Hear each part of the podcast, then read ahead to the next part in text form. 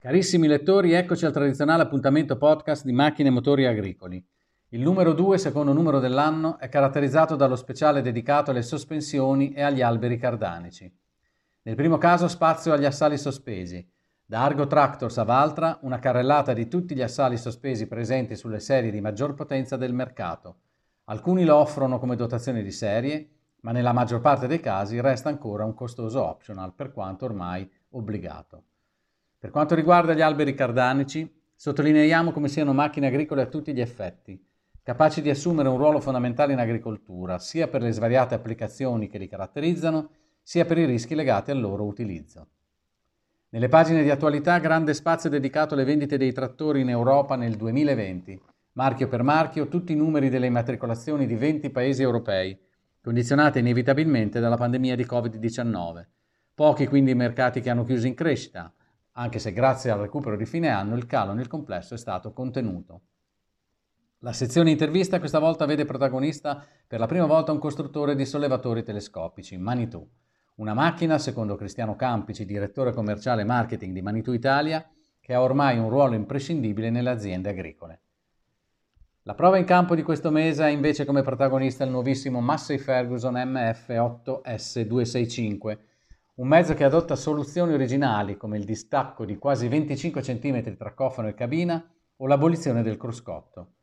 Un test di aratura con trivomere su terreno difficile ha consentito di valutare quanto le innovazioni a partire dal cambio Dyna 7 siano effettivamente efficaci. La sezione novità in questo numero ospita Valtra che propone un restyling della gamma più piccola, la A, e un nuovo modello della serie T, in speciale livrea rossa metallizzata per festeggiare il settantesimo compleanno del marchio finlandese. Come gestione officina in questo numero vi spieghiamo come smontare la pompa di iniezione.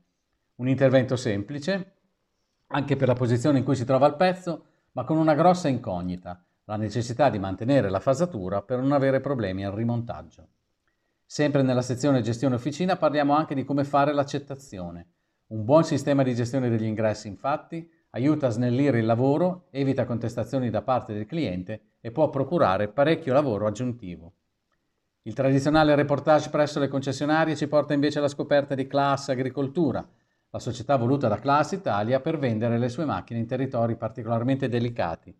Una scelta vincente a giudicare dai bilanci quasi raddoppiati in dieci anni e dal personale in crescita costante.